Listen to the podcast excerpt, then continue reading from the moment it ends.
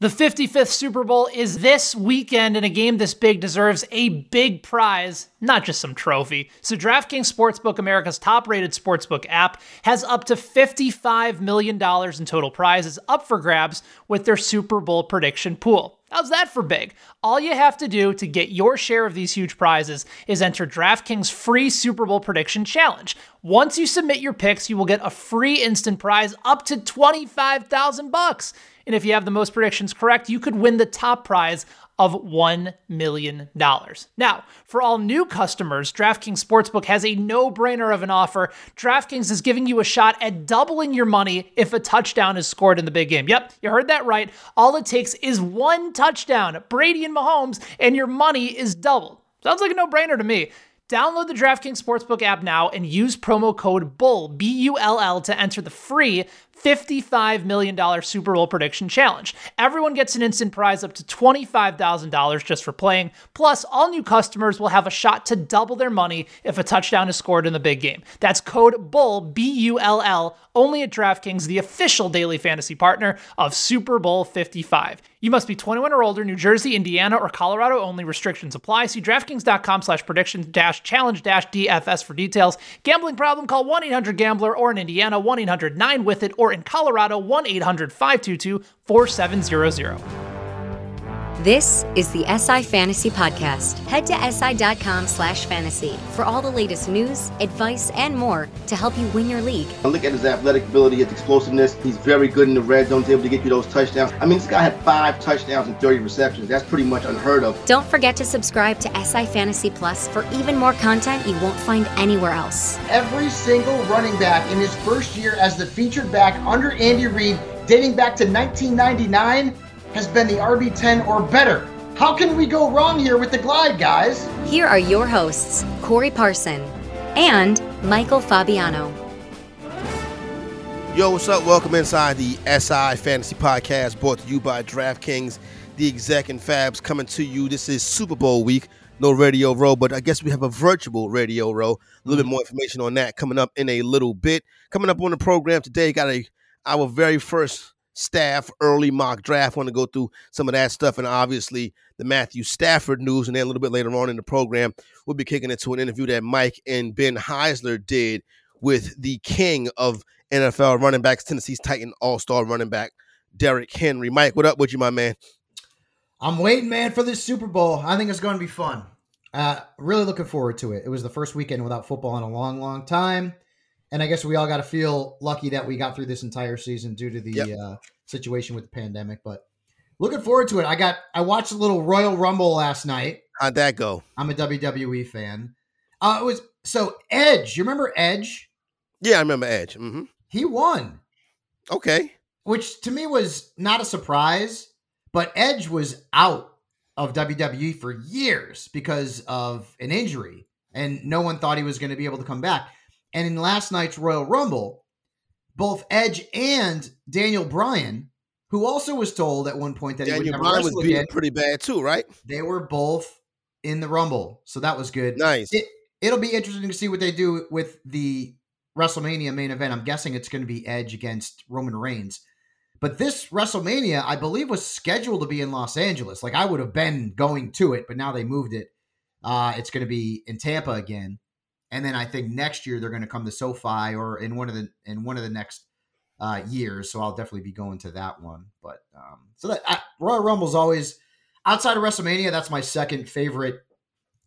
Can you even call it a pay-per-view anymore? I don't know. I mean, it's not really pay-per-view anymore at this point. But. Well, Royal Rumble is always definitely probably the big one. And Royal Rumble is the one that's always, from what I can remember, is the one that sets the storyline leading up into WrestleMania. Yeah, exactly. I remember WrestleMania from back in the day, Mike, watching it on closed-circuit television at the Beacon Theater. Really? Yeah, how about that? Some great ones. Ricky the Dragon Steamboat versus Macho Man in WrestleMania 3, maybe the best wrestling match ever. I watched that at closed-circuit television at the Beacon Theater on 97th and Broadway. Dude, I've been to the Beacon Theater once. I saw Steve Perry. Okay. It was awesome. Yeah. It was awesome, man. Quaint little joint, the Beacon Theater, but definitely has that New York City vibe to it. Yes. Oh, yeah, it did. Yep. That was the only time. And funny story real quick before we get into it. So I love Journey. Anybody who knows me knows I'm an 80s, 70s, not hairband guy, you know, classic rock. I love that stuff. So Jerry Cantrell every year has a party for his birthday at his house. And so, you know, I go to it every year. Didn't have it this past year because of COVID, obviously. And 2 years ago, my son Matthew had a baseball game that ran late. Normally the party starts at around 1. I got there maybe 2:30. And so there's always rock dudes there. There's actors and famous people. It's fun. It's cool to be there. And so, you know, we get there a little bit late, hung out, whatever, finished, go home, go on Instagram. And Sebastian Bach, who's always at these parties from Skid Row, posts a picture of him and Steve Perry. Okay. And I'm like, wait a minute. That's Jerry's kitchen. Son of a... You didn't even know. And I got there late and I didn't get a chance to meet him, which may have been a good thing because I probably would have fanboyed all over Steve Perry. I love Steve Perry. He's great. Love freaking Steve Perry. But that's my Steve Perry story. Hopefully I'll be able to meet him at some point. That's pretty cool. You know, speaking of Edge right quick, I remember back in the early days of the WWE restaurant in Times Square, WWE Cafe in Times Square before. I actually went there for a WrestleMania one time, and Edge was the bartender. Is that right? Yeah, he was a celebrity bartender that night, so that was pretty cool. Hilarious, dude. It's funny how that happens, but definitely you know, been a fan. I don't watch it no more, but been a fan, and then obviously seeing my son grow up on it and my nephew grow up on it as well. You know what I mean? So I am familiar with that situation. But let's get familiar with this situation with the Lions of Detroit acquiring Jared Goff and some draft picks from the Rams of Los Angeles for one Matthew Stafford. So now we got a situation, Mike, where Matthew Stafford is now the quarterback of the Rams. So he's out there in L.A. with his boy, with you and Clayton Kershaw, you know what I'm saying? Me and Clayton Kershaw. You don't got to deal with the snow that's going on back east right now. So he goes out there to live his best life. And listen, he's got a running back in Akers. He's got a decent offensive line. He's got an offensive-minded head coach. He's got Cooper Kupp, Robert Woods. We also got Van Jefferson coming up. You got the tight ends. He's got some pieces around him. I think we could see a top 12 fantasy season from Matthew Stafford. It's certainly possible. It's certainly more possible than if he had stayed in Detroit because no one knows what's going on with that franchise right now. Kenny Golladay is a free agent. Marvin Jones is a free agent. Danny Amendola is a free agent. Mohamed Sanu is a free agent. And you know, they're ultimately always rebuilding. So now it's another rebuilding year for the Lions, I guess. But Stafford going to LA, it's certainly an upgrade. Obviously, Sean McVay made Jared Goff the scapegoat because his offense was terrible this past season. And you mentioned having that talent. Van Jefferson as the 3 behind Woods and Kupp, Higbee, Gerald Everett's scheduled to be a free agent. They've got Cam Akers. And So this move is good for Stafford more than anybody else. Yep. Because Robert Woods was the wide receiver 12. Like, he's not going to be better than that, I don't think, with Stafford. Cooper Kupp, he'll be drafted as a wide receiver 2 still, and you'll have more confidence in him if it were Goff. But although Goff had tunnel vision for Cooper Kupp oftentimes. So I don't know that the wide receivers see a major increase in value because they're already good, right? Akers. Maybe this is good for him in terms of being a pass catcher because, well, first off, defenses are going to respect the pass. So you're not going to have to worry about Akers getting a whole bunch of stacked fronts going up against him. But ultimately, he's still going to be one of the most popular breakout candidates in fantasy football, probably a second or third round pick. And like I said, Woods, Kupp, wide receiver 2s, Woods will go first. And then in Detroit... I'm just question marks. I don't know. Is Kenny Golladay going to get tagged? Is he going to see they traded Stafford and be like, I'm out? Right? If Jones I'm Kenny Golladay, I'm like, please don't tag me. Yeah, I know. Same with Allen Robinson, Chicago. So I would suggest that the Lions outside of, now if Golladay stays, different story, outside of DeAndre Swift, who will be a popular breakout candidate as well. And Anthony Lynn's system is going to be very good for Swift. And they brought in Deuce Staley, so yes, no question. Oh, he's got Lynn and Deuce Staley. No question that it's going to be good. He's in a good spot. He's in a good coaching spot. Wise. Yes. The one bummer could be game script is going to be an issue, but maybe he's going to catch more passes out of the backfield. If they don't, you know, if they don't bring in another back, if it's just him and Kerryon, and Swift will be the guy. The wide receivers in Detroit, if Kenny Golladay is there, remember last year he got drafted in the top 10 wide receivers. He won't be in the top 10 wide receivers. He's going to be probably in the mid teens, I would think. He's going to get a discount, but also because he can play. He's an exceptional player. And Detroit is going to be in a lot of games where they're going to have to throw a lot in the second half. I wouldn't be surprised if Jared Goff ended up having a handful of really good performances just based on garbage time. Yeah, volume. Because they're not going to be good. They're going to be playing from behind. You got to play Green Bay twice. You got to play Minnesota twice. So it's not going to be favorable. And Detroit's not going to be any good. So Goff could end up having some big games. You know, he'll have like the Blake Bortles kind of way. Like, dude, how did you read my mind? I just was going to say Blake Bortles. This is what happens when you work together so long. It's like, you know what? Boom, you read my mind. Blake Bortles. He'll have some of those He'll be garbage in the first half, and then garbage time in the second half. Yeah, no doubt. Listen, I think obviously Matthew Stafford is the big winner here. You can see a little bit of upgrade for DeAndre Swift. So, and like you said, if you get caught on the back end of the quarterback run, and you got Jared Goff, hopefully he's number two, but he is going to be a guy that may have some high volume, but it's going to be some ups and downs with the turnovers and the poor play and stuff like that. That he won't get drafted. Yeah, he won't get drafted in many like traditional quarterback leagues. Yeah, you're right. You're 100% correct. He might be some waiver wire guys you pick up when that volume starts to kick in for him. Mm-hmm. All right, Mike, let's get ready to hop into our way too early to start mock draft. This is the first one. We got one going on right now. Got some of the guys here on the staff, guys like Ben Heisler and Frankie, and I see Bill Enright's name down here and the great Sean Childs and all of that. You know what I'm saying? Mm-hmm. So the draft starts off. You had the first pick. Funny how that works. But it starts off. I didn't set it up. It starts off McCaffrey, Cook, Kamara, Henry, Saquon, Aaron Jones. We see six running backs go right off the top. You started off with Christian McCaffrey, and as you explained last week, that's probably still the top guy in fantasy football. Yeah, still young. Only had 76 touches last season, so he's fresh. And he's averaged over 30. He averaged over 30 points a game this past season. He only played 3 games, but still. And when you look at his last 19 games, he's clearly the top back. He's unless you're concerned that the injuries are a sign of things to come, well, then maybe it's Dalvin Cook. But I still think McCaffrey will be, if not the consensus number one. I mean, we've had seasons where, like, you knew it was going to be Marshall Faulk, it was going to be LaDainian Tomlinson, or it was going to be Arian Foster, or whatever the case may be. I feel like it's going to be McCaffrey, but Dalvin Cook's going to be mixed in there as well for maybe some folks out there who just don't believe that McCaffrey will be able to avoid injuries. And I just think this past season was a fluke. Maybe it's a holy trinity. Like where everybody rotates. Where it could be, some people can say McCaffrey, some people can say Cook, and some people can say Alvin Kamara. But like, I can see any one of those. That's the first three. Here's my question though. In the hand. Go ahead. I'm listening. Oh, I know what you're going to say. Go ahead. What if Taysom Hill's the quarterback in New Orleans? Then you got to think twice about Alvin Kamara in the top 3. Yeah, no doubt. Mm-hmm. Because we did see those numbers go down. I would suggest this.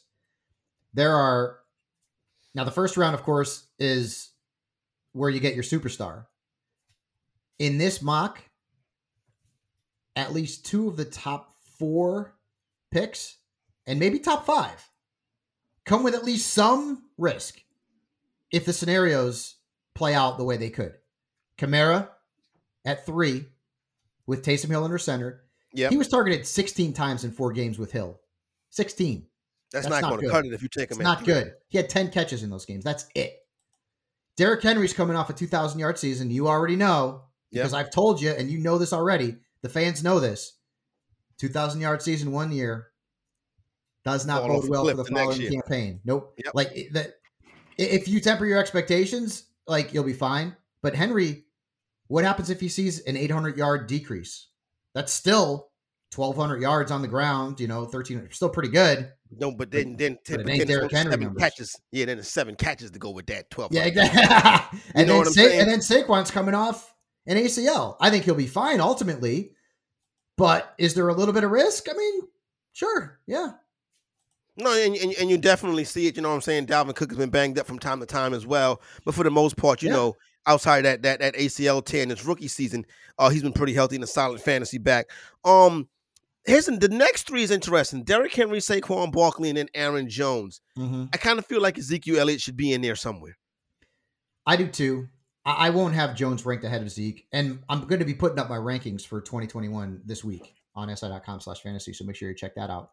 But dude, people out there, you got to remember, he averaged over 22 points per game when Dak was a quarterback.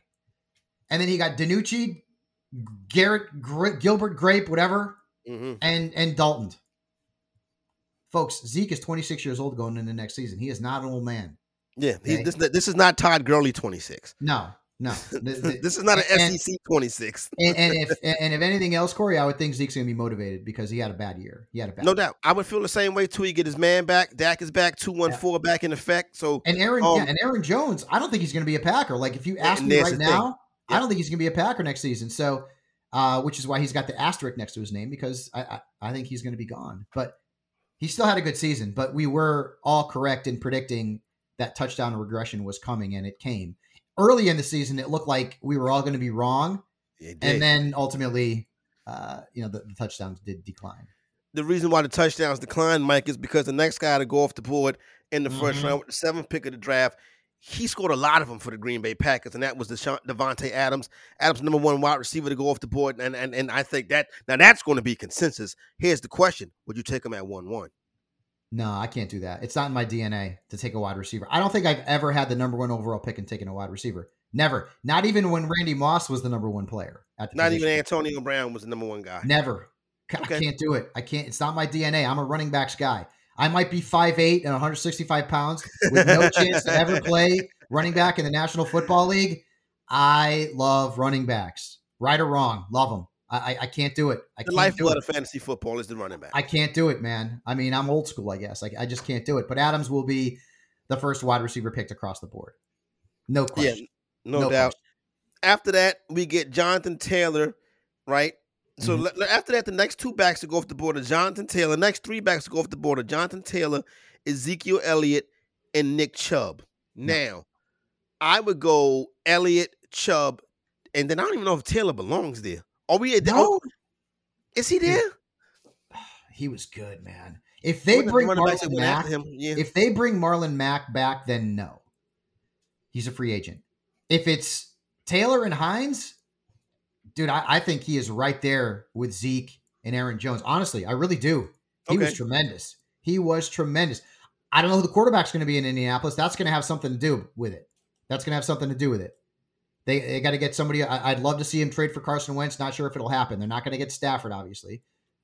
I don't think the Colts are going to get Deshaun Watson either, although the Texans are stupid, but maybe this regime will be a little bit smarter.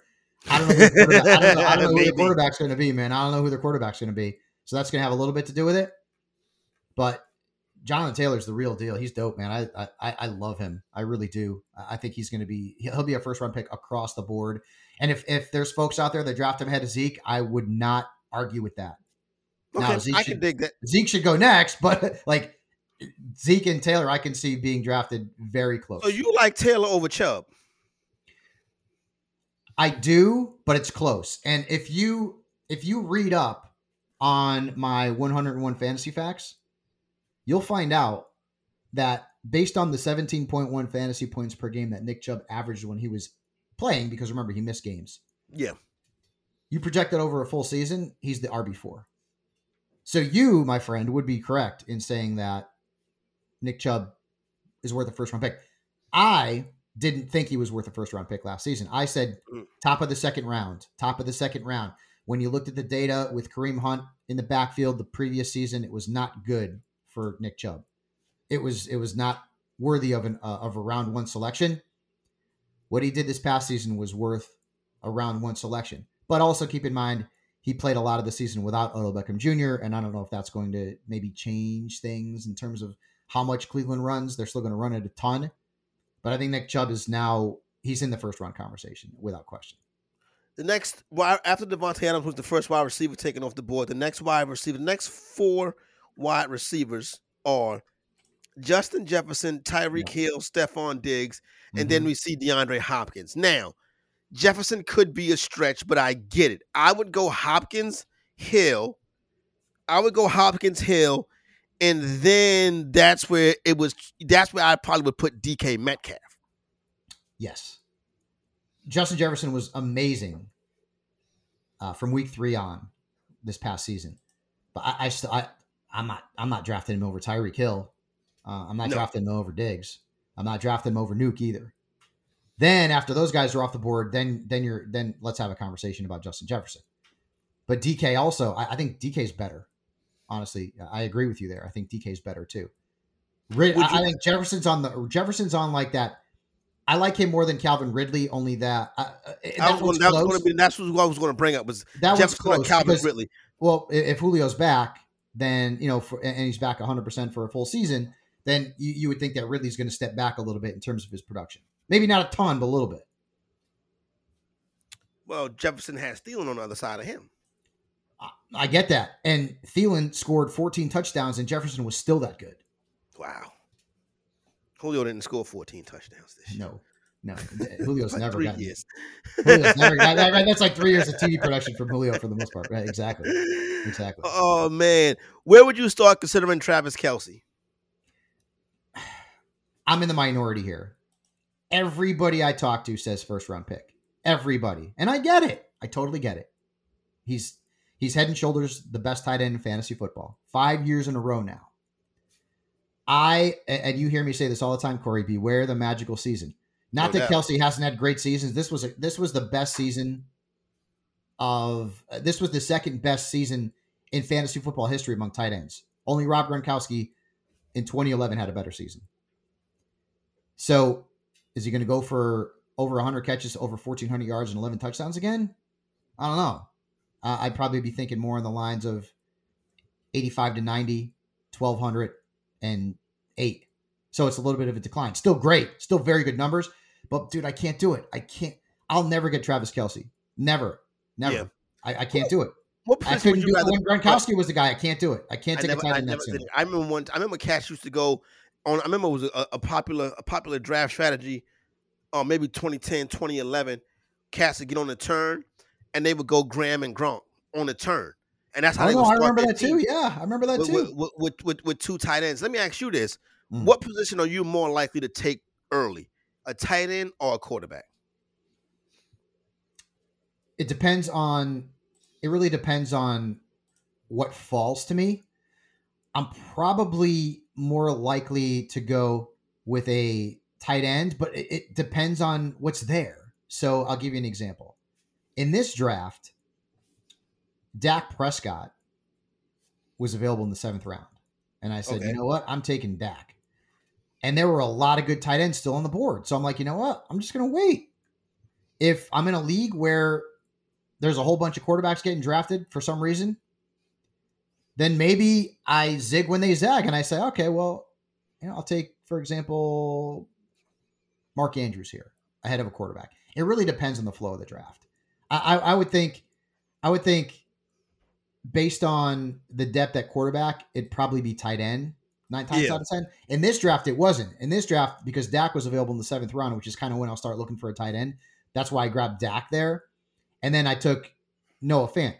Noah Fant and Irv Smith Jr., for example, and Mike Gesicki are like the 3 guys that I feel like if you wait to draft the tight end until like the middle rounds, those are the targets. Those are going to be the targets.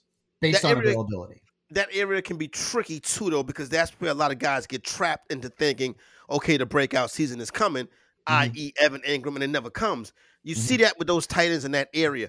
Would you take, let's just say Kelce was on a 2-3 turn? At that point, I'd have to think about it, yeah. No doubt. He'll never get there. No, it's never going to happen. Yeah, at that point, I'd be like, all right. That's my strategy. I can't take a tight end that soon, man. Even in the 2-3 turn, you heard in my voice, I had a little bit of, yeah, okay, I'll do it. But it wasn't like, oh yes, without question. Because ultimately, and I know getting Kelce is like getting an elite wide receiver, but it's still, I love having balance on my team, and I'd rather take a shot on a guy who might be coming off of a decent season, who maybe has a higher ceiling than some folks think, then go after, get Kelce. And then my running back two is a question mark, or my wide receiver two is a question mark. I'd rather be solid at those two positions at the top, RB1, RB2, wide receiver one, wide receiver two. And then, get that tight end somewhere in the middle rounds. It's just always been the way that I've rolled. I got two questions. I got two players I want to ask you about that come up in the second round of this draft here. They are Michael Thomas and David Montgomery. Start with Montgomery. And I wrote about this in my 101 Fantasy Facts. And folks, hopefully you'll go check that out because there's a lot of fun. It's a lot of fun. A lot of really good stuff in there. No doubt, it definitely is. Montgomery was a league winner. He was a league winner. He was amazing. In the first half of the season, though, he averaged 12 points a game. He was a running back too. He was all right. Only averaged 3.6 yards per rush. That was bad. 3.6 is not good. The opponents were much tougher. Second half of the season, his last six opponents, Corey. Okay, Lions allowed the most points to running backs. Texans allowed the second most points to running backs. Jaguars third most points allowed to running backs. Packers twice, fifth most points to running backs.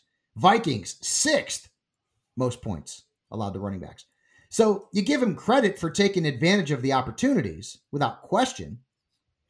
But are you paying for that? 26 points a game like he did over his final six games in 2021? Hell no. And see, that's the thing, Mike. Are you paying for that? Yeah, now you're paying a premium for that.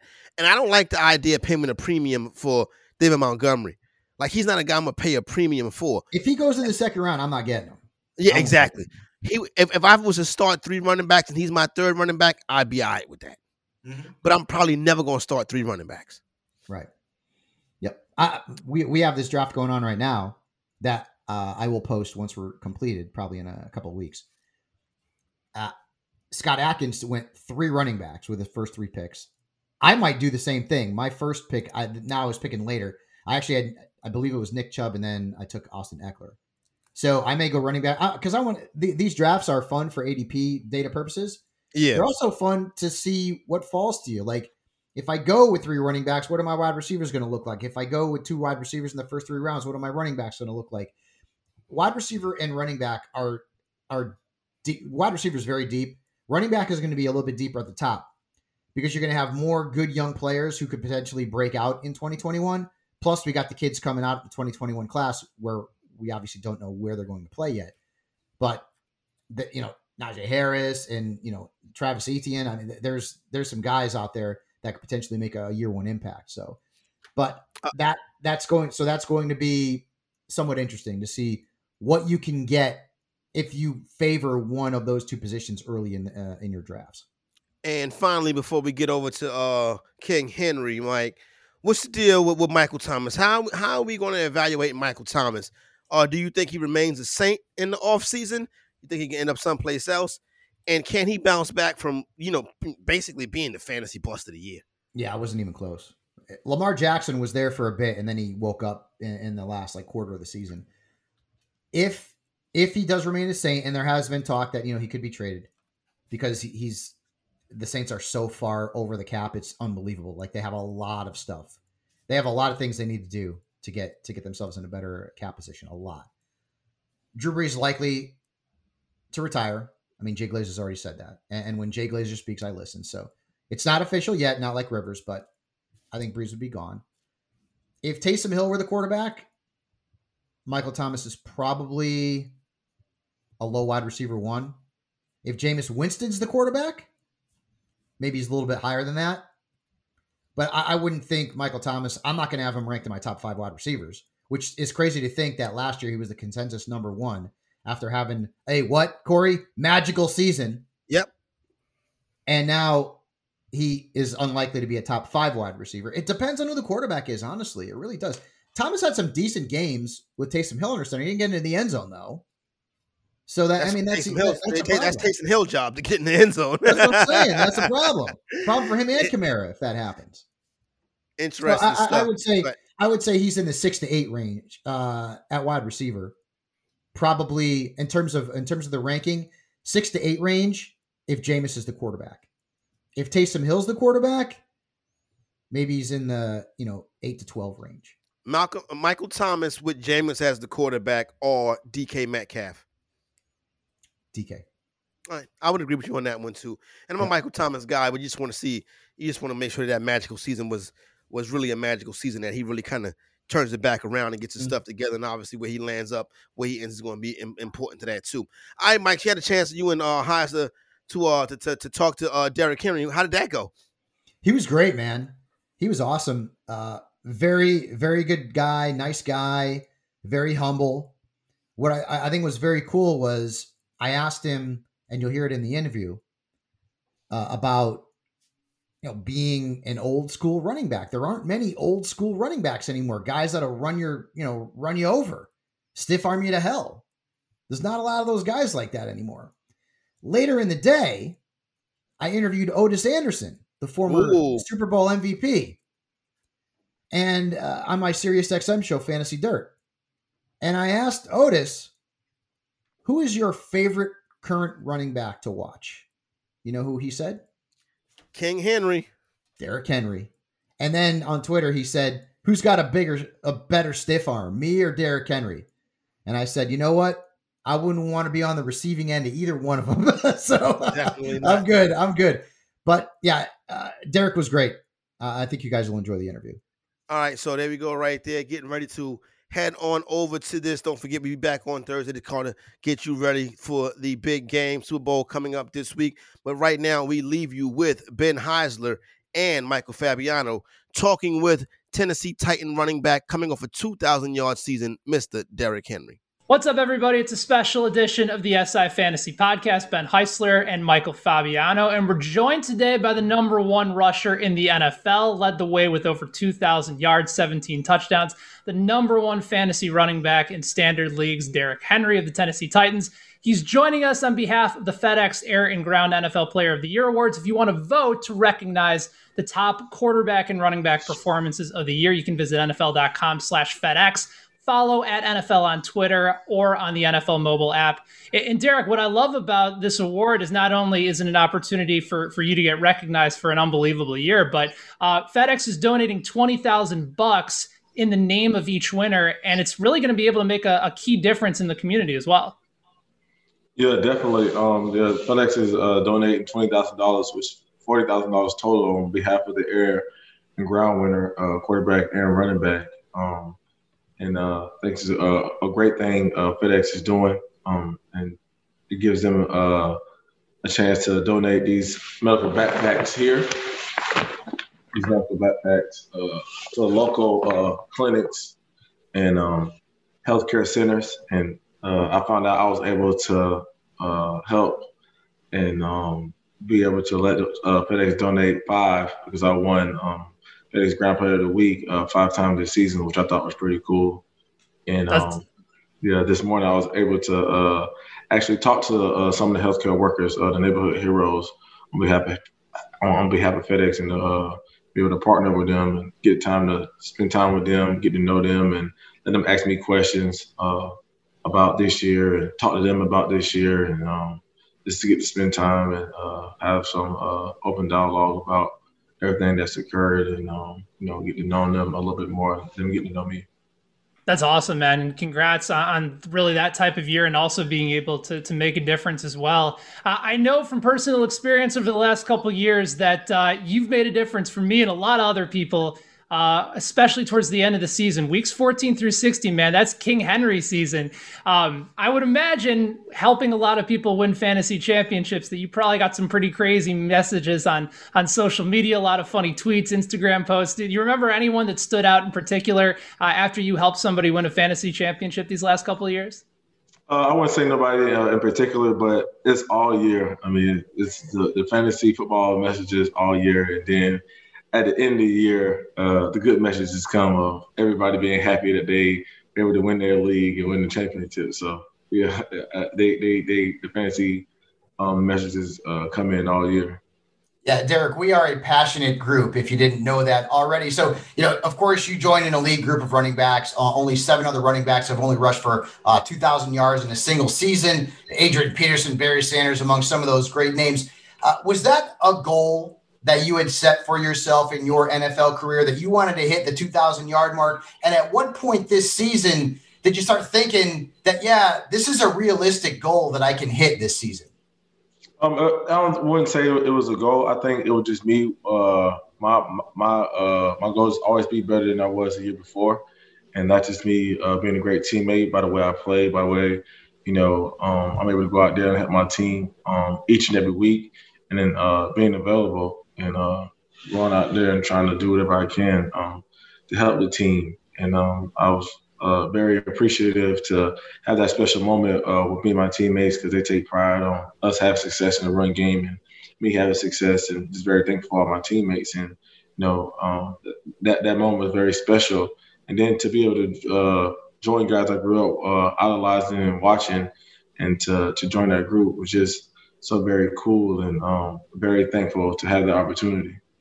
Derrick, for fantasy guys like us, we're always appreciative when you see a coaching staff that is looking for an opportunity to maximize the talents of their best players. And your offensive coordinator for these last few years with Arthur Smith really took advantage of a ground and pound run game, and then opening up play action among some of the best teams in the NFL, and really utilizing your strengths and Ryan Tannehill's strengths. But now he's taken on a new opportunity as the head coach for the Falcons.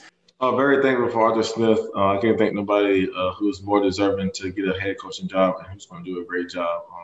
Will be greatly missed. It was a great being able to do it with him, and have the success that I've had with him being the offensive coordinator.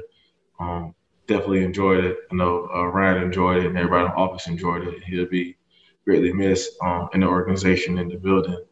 Definitely wish him much success. I know he'll have success when the season starts to start coaching for Atlanta. Derrick, the NFL now is a passing league, right? I mean, all the quarterbacks get all the glory. It seems like you hear about Patrick Mahomes and Tom Brady and Aaron Rodgers, but you are old school, man. And that's part of the reason why I love your game. You're old school, ground and pound. So are you proud of that you're kind of cut from that old school cloth? And, you know, what were some of the running backs that you emulated when you were a kid and maybe were your heroes growing up? Yeah, that's pretty cool to say. You think I'm old school because, you know, a lot of guys I grew up with played when, you know, the NFL wasn't really a passing league. I was a big LT fan, and I love watching them play. But as I got older and I started playing sports and getting middle school, high school, and my height and my weight, I kind of realized I can't play like LT. I'm not LT type of player. But the list can go on and on. I always love the running back position. I was right down the street from the Jacksonville Jaguars where Fred Taylor played, Ricky Williams, Eddie George, Sean Taylor, Priest Holmes, Aaron James, Larry Johnson, Eric Dickerson, Earl Campbell, Barry Sanders, Chris Johnson. The list can go on and on. I just love the running back position. Love the guys that played the position, Adrian Peterson. I go on and on about each and every running back. That's how much I love the position. Love playing running back, and just being fun to have the success and having the opportunities that I had with the teammates that I have to, be able to do the things that I've done.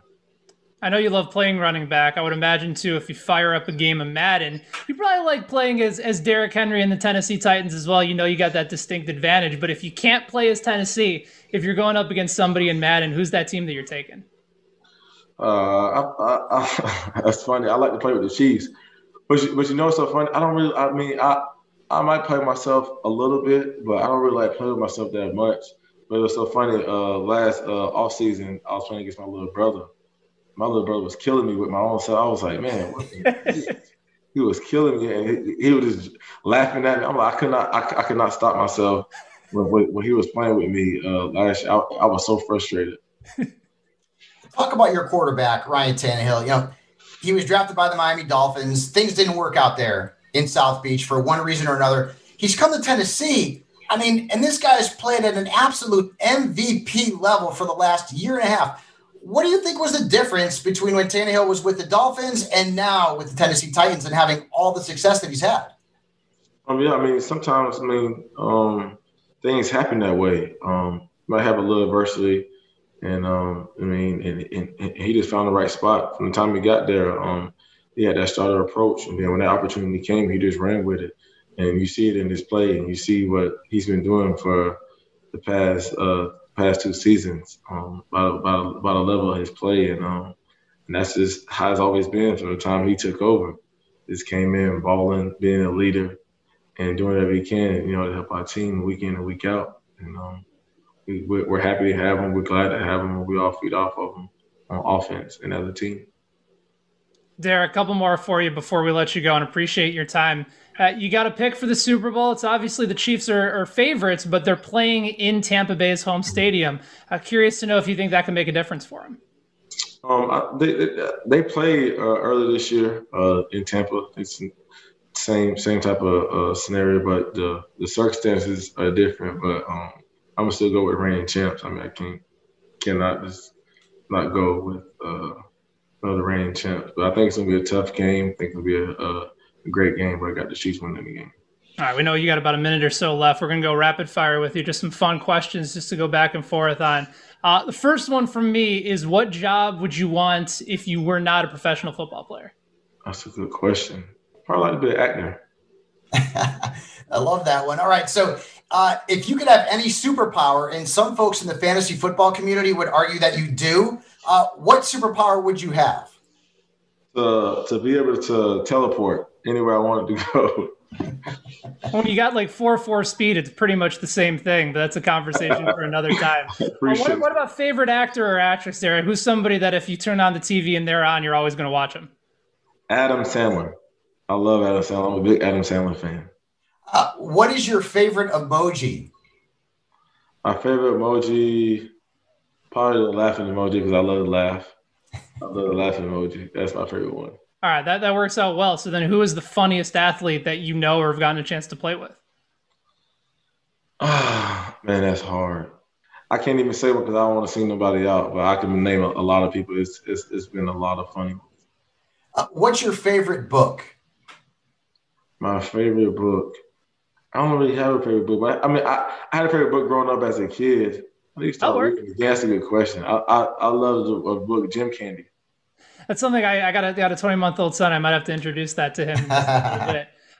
Toughest opponent that you've ever faced, Derrick? Could be in college, could be in the NFL. Who's the toughest opponent you ever went up against? Well, I think a guy that doesn't really get a lot of recognition as he should, and hopefully that started coming. But I think Zach Cunningham, the linebacker for Houston Texas, I think he's a hell of a player, he should definitely be considered one of the top in the league because. Dude's a problem. Derrick, who is your favorite athlete growing up, regardless of sport? Kobe Bryant. Kobe Bean Bryant. Black Mamba. Salute to the Mamba. And then last one I have for you, Derrick. Favorite season of the year? I mean, for us, it's probably the fall, but anyone in particular stand out for you? My favorite time is Christmas time, around that time. I love the holidays, so I would say around that time. Derrick, I'm right there with you. Yeah, Derrick, I appreciate you taking the time, both Fabs and I do, for joining us again. He's part of the FedEx campaign. FedEx is going to make a $20,000 donation to Direct Relief in the name of both the winning quarterback and in running back, totaling up to $40,000. Derrick, great to catch up with you. Best of luck, and congrats on all your success this year. I appreciate it. Thank y'all for having me. Y'all take care.